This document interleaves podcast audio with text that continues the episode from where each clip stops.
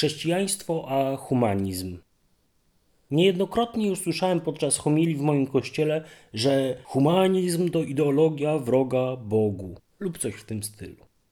Chociaż rozumiem, jaka argumentacja stoi za takim twierdzeniem, to jednak mam wrażenie, że zdanie to jest prawdziwe tylko w przypadku pewnego ścisłego rozumienia humanizmu oraz Boga. W poniższym tekście wskażę możliwość dialogu pomiędzy tym, co nazywamy chrześcijaństwem, oraz szeroko rozumianym humanizmem. Zapraszam do lektury oraz dyskusji. Humanizm niejedno ma imię.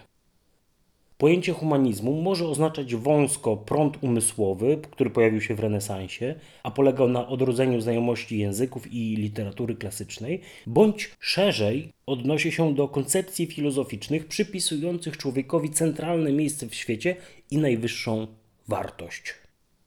W encyklopedii PWN, skąd pochodzą powyższe definicje, możemy również przeczytać, iż główną zasadą humanizmu jest chronienie relacji osobowych polegających na akceptacji, zaufaniu lub otwartości i spodziewaniu się dobra. Humanizm odznacza się troską o zapewnienie człowiekowi nieskrępowanego rozwoju osobowego. Humanizm miał w historii różne wersje. Absolutyzujące człowieka, humanizm antropocentryczny sofistów marksizmu i egzystencjalizmu, uzależniające wartości człowieka od jego powiązania z Bogiem, humanizm teocentryczny, m.in. niektóre nurty personalizmu oraz sytuujące rozumnego człowieka w pozytywnych relacjach z ludźmi i Bogiem, humanizm ewangeliczny. Czy zatem faktycznie tak jednoznacznie i ostentacyjnie chrześcijanie chcą wysłać humanizm do piekła? Chyba tylko wtedy, gdy nie zadadzą sobie trudu, aby sięgnąć do encyklopedii i sprawdzić terminy, którymi się posługują. Bóg jaki jest, nie każdy widzi. Drugą składową analizowanego twierdzenia o nieprzystawalności humanizmu do chrześcijaństwa jest koncepcja Boga. Chociaż chrześcijaństwo jest jedną religią, to przecież jak wszystkie religie nie stanowi doktrynalnego monolitu. Istnieją różne nurty, denominacje, szkoły teologiczne, wspólnoty i w końcu subiektywny obraz świata, w tym subiektywny odbiór Boga oraz jego idei. Dość często obserwuję w moim kościele różne frakcje ścierające się na polu funkcjonowania kościoła, metod ewangelizacji czy nawet treści, jakie powinny być głoszone. Z moich obserwacji i interpretacji wynika, iż dość często u podstaw owego podziału na frakcje leży inne rozumienie idei Boga, inne przeżywanie doświadczenia religijnego, a nawet wiara w inne twierdzenia religijne. Jaki jest Bóg, nie każdy widzi, a to dlatego, że Boga nie można po prostu zobaczyć, poddać obserwacji zmysłowej i opisowi fizycznemu. Narzędziem, które służy do poznawania świętych tekstów oraz przeżywania doświadczenia religijnego jest umysł. Subiektywny, zanurzony w swoistych doświadczeniach, umiejscowiony w pewnym konkretnym punkcie czasu przestrzeni, w pewnym układzie geopolitycznym oraz pewnej epoce historycznej. Kto lekceważy te i inne czynniki swojej treści umysłu, moim zdaniem bluźni samemu Bogu i stawia się w Jego miejscu, jak gdyby był obiektywnym obserwatorem rzeczywistości, nieomylnym interpretatorem tekstów i bezpośrednim oraz wyłącznym kanałem Bożego objawienia. Zatem ocena humanizmu bardziej uwarunkowana jest od konkretnych chrześcijan niż od chrześcijaństwa jako takiego. Chrześcijaństwo religia człowieka Mam wrażenie, iż wielu chrześcijan tak uświęciło swoje przekonania religijne, że odhumanizowało chrześcijaństwo. Sądzę, że jednym z wyraźnych przejawów tego zjawiska jest koncepcja uczuć religijnych w kontekście prawa karnego w Polsce. Przypomnijmy sobie dość poważny zapis. Kto obraża uczucia religijne innych osób, znieważając publicznie przedmiot czci religijnej lub miejsce przeznaczone do publicznego wykonywania obrzędów religijnych, podlega grzywnie karze ograniczenia wolności albo pozbawienia wolności do lat dwóch.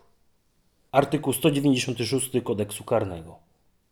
Co ciekawe, w roku 2020 w Polsce wszczęto aż 130 postępowań z tego artykułu, podczas gdy średnia za wcześniejsze 5 lat wynosiła 64, a za lata 2010-2019 56 postępowań na rok. Oznaczać to może zarówno zwiększone niepokoje społeczne w zakresie krytyki religii, wchodzące w konflikt z prawem, lub oraz zwiększone wyczulenie władz na rozpoznawanie takich przestępstw.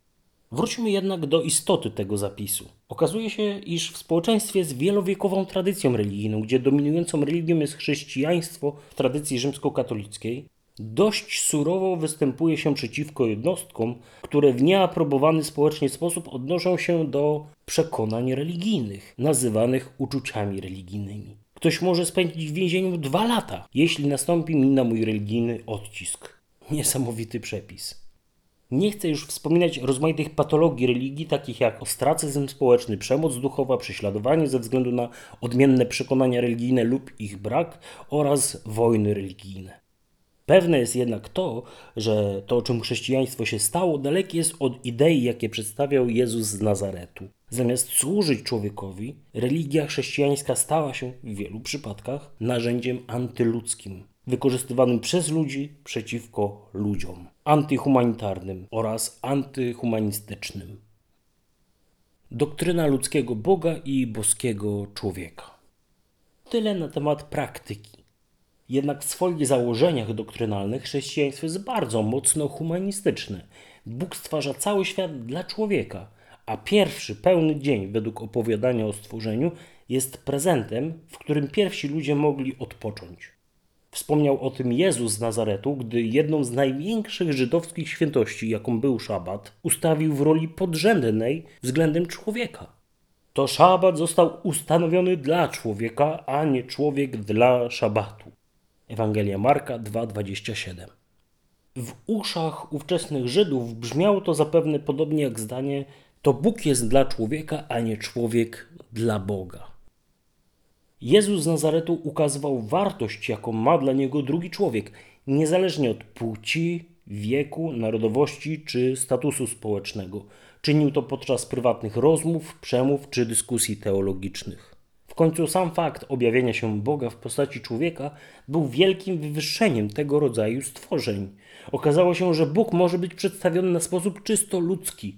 Jako jeden z nas, przez to także i my, możemy postrzegać się za dzieci Boże braci i siostry Syna Bożego, ludzkiego Boga i boskiego człowieka. Jeśli więc sam Stwórca w osobie Syna Bożego stał się na wieki prawdziwym człowiekiem i włączył rodzaj ludzki do rodziny Bożej poprzez Ducha Świętego udzielając natury boskiej, jak możemy dzisiaj twierdzić, że religia chrześcijańska jest niezgodna czy nawet przeciwna humanizmowi, który chociaż innym językiem mówi w zasadzie to samo o człowieku? Dziękuję za uwagę i do usłyszenia. Sensoholik, czyli Konrad Pasikowski.